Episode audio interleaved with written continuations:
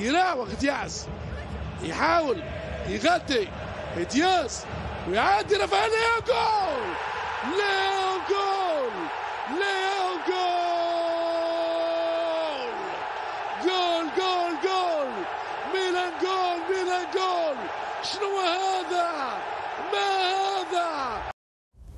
بسم الله الرحمن الرحيم. السلام عليكم ورحمة الله وبركاته، أسعد الله صباحكم أو مساءكم أينما كنتم، وأرحب بكم في الحلقة الثانية من بودكاست يا أيها الشعب الميلاني.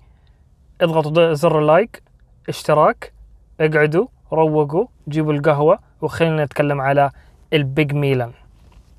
بعد تعادل مخيب للأمال مع نادي يوفنتوس اللي كانت نتيجة 1-1 والميلان كان ممكن ياخذ أفضلية الفوز في هذيك المباراة، لكن طلعنا متعادلين. وبعدها فزنا على فينيزيا في الدوري وفزنا على سبيزيا، دخلنا بأمال وتوقعات عالية جدا اللي هي المباراة الشامبيونز ليج، مباراة دوري أبطال أوروبا، مباراة الميلان ضد أتلتيكو مدريد. أنا صراحة كنت يعني شاكك شوية وخايف للأمانة. التفاؤل طبعا كان النسق، خلينا نقول النسق التفاؤلي لأي مشجع ميلاني في التصاعد، إنه تعادلنا مع يوفنتوس. صحيح إنه عندهم غيابات وصحيح إنهم في أسوأ حالاتهم، بس في النهاية اليوفي هو اليوفي، تعادلنا معهم كان ممكن نفوز. وبعدين فزنا على مباراتين ورا بعض في الدوري، دخلنا بأمال عالية أنه ممكن نطلع على الأقل التقدير بالتعادل، حتى ولو لعبنا في تكتيك باك ذا باص أو تكتيك صف الدفاع والعب. للأمانة بكل أمانة وبكل فخر أقدر أقول أنه أنا فخور بهذا الفريق الميلاني الحالي اللي أدى بشكل بطولي جدا في المباراة. من بداية المباراة، مباراة الميلان ضد أتلتيكو مدريد، الأداء كان بطولي. الميلان أنا توقعت الميلان لما دخلنا، خلينا أذكر لكم التشكيلة بشكل سريع وأشوف واقول لكم بس على بعض الاشياء اللي ابهرتني في هذه المباراه. طبعا الميلان دخل بتشكيله نقول معتاده، ما كان فيها تغيرات كبيره يعني. منياين في الحراسه، توموري ورومانيولي في قلب الدفاع، كالابريا على الظهير الايمن، وهرنانديز اللي استدعى للمنتخب الفرنسي للمره الاولى على الجهه اليمنى، وارتكاز كيسي وبن ناصر، وثلاثة خط الوسط الهجومي أو صانع الألعاب دياز ولياو وسان ميكرز، وراس الحربة الصريح ريبيتش. تشكيلة معتادة ما كان فيها تغييرات كبيرة. أنت عارفين التغييرات مرة تكون في خط الوسط الارتكازي أو في قلوب الدفاع. تشكيلة أتلتيكو مدريد كان سواريز وكوريا في الهجوم، في خط الوسط كان كوكي وفيريرا وكوندوغبيا وليورنتي، وفي الدفاع كان الظهير الأيمن تريبيير الإنجليزي، وعلى الجهة اليسرى هرموسو، وفي القلب كان فيليبي وخيمينيز، وحارس أتلتيكو مدريد الواحد من أحسن حراس في العالم، بس طبعا أكيد ما يعلى على حارسنا العالمي منياين. بداية المباراة الميلان، أنا توقعت الميلان ممكن ينكمش دفاعيا شوية، يحاول يمتص فريق أتلتيكو مدريد لأسباب مختلفة. أولا لازم لما يكون في أي مباراة لفريق، خصوصا لفريق الميلان، صحيح حنكون متفائلين وحنكون يعني ندافع على الميلان وحنكون دائما مشجعين للصميم عن الميلان، لكن لازم نكون واقعيين بشكل عام. أولا أتلتيكو مدريد من الفرق اللي وصلت لنهاية دور الأبطال في آخر كم سنة. صحيح أنها خسرت لكن كان فريق قوي لدرجة أنه يوصلوا لنهاية دور الأبطال. هذا أولا. ثانيا سيميوني أغلى مدرب في العالم، اللي هو من حيث الدفع، اللي هو أكثر مدرب دفعا في العالم من قبل أتلتيكو مدريد. هذا طبعا إن دل على شيء يدل على أنه سيميوني أحدث ثورة كبيرة في أتلتيكو مدريد، وخلى أتلتيكو مدريد ينتقل لمدرسة الانتصارات، حتى ولو كان معروف عنه الأداء الدفاعي. معروف عنه الأداء الدفاعي لأتلتيكو مدريد، مع أنهم عندهم لاعبين أصلا تقدر تلعب فيهم في تشكيلة هجومية، وعندهم طبعا عندهم لاعبين على الدكة، يعني عندهم زي ديبول المتعاقدين مع جديد من اللاعب الارجنتيني، وعندهم ليمار وغريزمان وهيريرا ولاعبين كثر في اتلتيكو مدريد، فاحنا عارفين داخلين علينا بتشكيله ممكن تكون هجوميه، وانا كنت متوقع انه ممكن جريزمان يلعب اساسي، لكن جريزمان طبعا الكل عارف انه اداؤه في النزول. المهم الميلان، والميلان دخل بتشكيله باداء قوي جدا، كان يبادر في الهجوم، اتلتيكو كان منكمش شويه، كان في صد ورد في الهجمات. ابهرني انا صراحه، يعني ابهرت جدا باداء الميلان اللي كان بطولي، والميلان كان قادر انه يفوز في هذه المباراه. لكن في عوامل مختلفه طبعا للجميع اللي شاهد المباراه، واللي ما شاهد المباراه عادي، اعطيكم الزبده انا يعني بشكل عام.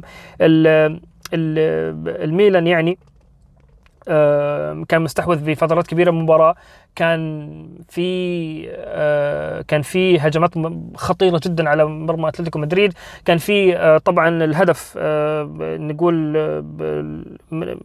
نتيجه الضغط العالي اللي كان مسويه الميلان على اتلتيكو مدريد، ولا اتوقع انه سيميوني كان متفاجئ.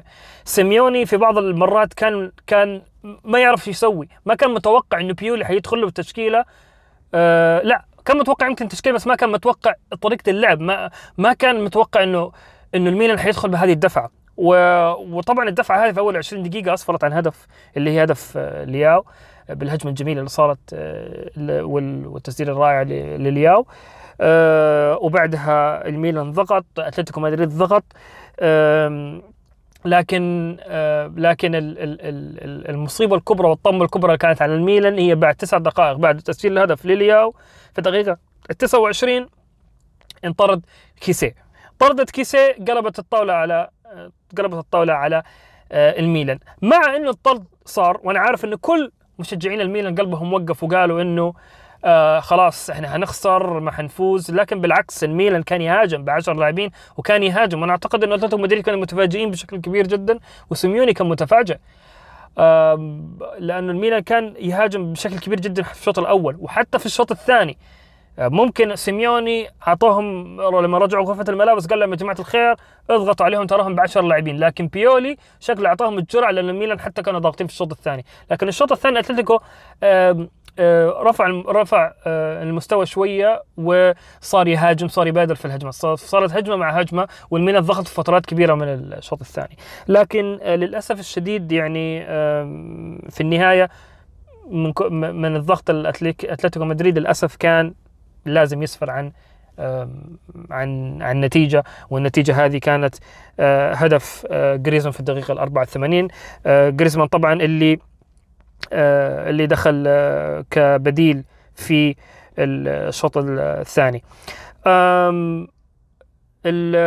طبعا كانت 1-1، وانا عن نفسي كميلاني كنت راضي، قلت خلاص ما دام حتطلع كذا نطلع من المباراه بنقطه افضل من ما نطلع بلا شيء.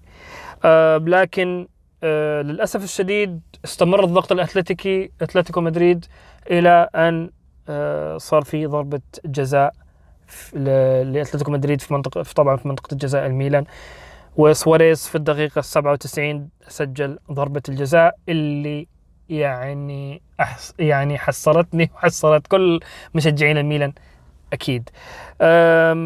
بكل أمانة، عشان نكون واقعيين، أنا توقعت إنه أتلتيكو حيدخل في نسق أكبر من اللي دخل عليه في هذه المباراة، خصوصا انه عندهم الكل عارف مين سواريز، الكل عارف مين جريزمان، الكل عارف مين كوكي، اللي عارف كوندوغبيا، اللي عارفين حارس ممتاز حقهم اوبلاك، وعندهم لاعب على الدكة بأبو 120 مليون يورو جواو فيليكس. توقعت انهم يدخلوا في اداء ونسق اكبر، لكن في نهاية الموضوع نادي ميلان أفرض احترامه للجميع. وأقول الكلمات اللي قالها المحلل الكبير التونسي الله يمسيه بالخير حاتم الطرابلسي، قال إنه وجود الميلان في دور الأبطال يغني عن وجود فرق ثانية ما هي معروفة في دوري الأبطال زي مانشستر سيتي، اللي طبعا لعب له حاتم الطرابلسي فترة من فتراته في مسيرته الكروية، وأندية ثانية ما حازت نهائيا على دوري ابطال اوروبا. طبعا البيج ميلان هو متوج، يعني هو ثاني اكثر نادي متوج في العالم مثل ما كنا عارفين ب7 القاب دوري ابطال اوروبا بعد ريال مدريد طبعا اللي عنده 14 لقب او 13، تلخبطت، المهم عنده 13 لقب. على العموم يا جماعه الخير، هذا كان كل الكلام اللي حبيت اقوله اليوم، حبيت افشغل لي شوي مع كل الميلانيين. ان شاء الله اذا عجبتكم هذه الحلقه من البودكاست ما تنسوا انه تنشروا الحلقه في جميع المنصات. تقدروا تسمعوا لهذه الحلقه على اليوتيوب، لو سمعتوها على اليوتيوب اضغطوا زر اللايك والاشتراك على القناه وادعموني ان شاء الله. وتقدروا تسمعوا لهذا البودكاست في جميع منصات كره جميع منصات البودكاست مثل ابل بودكاست، انكر، وسبوتيفاي، و جوجل بودكاست، وجميع المنصات الأخرى. كان معاكم تورنتو بوي أو تقدر تسموني الباشا، وإن شاء الله أشوفكم في حلقة قادمة من بودكاست أيها الشعب الميلاني. مع السلامة.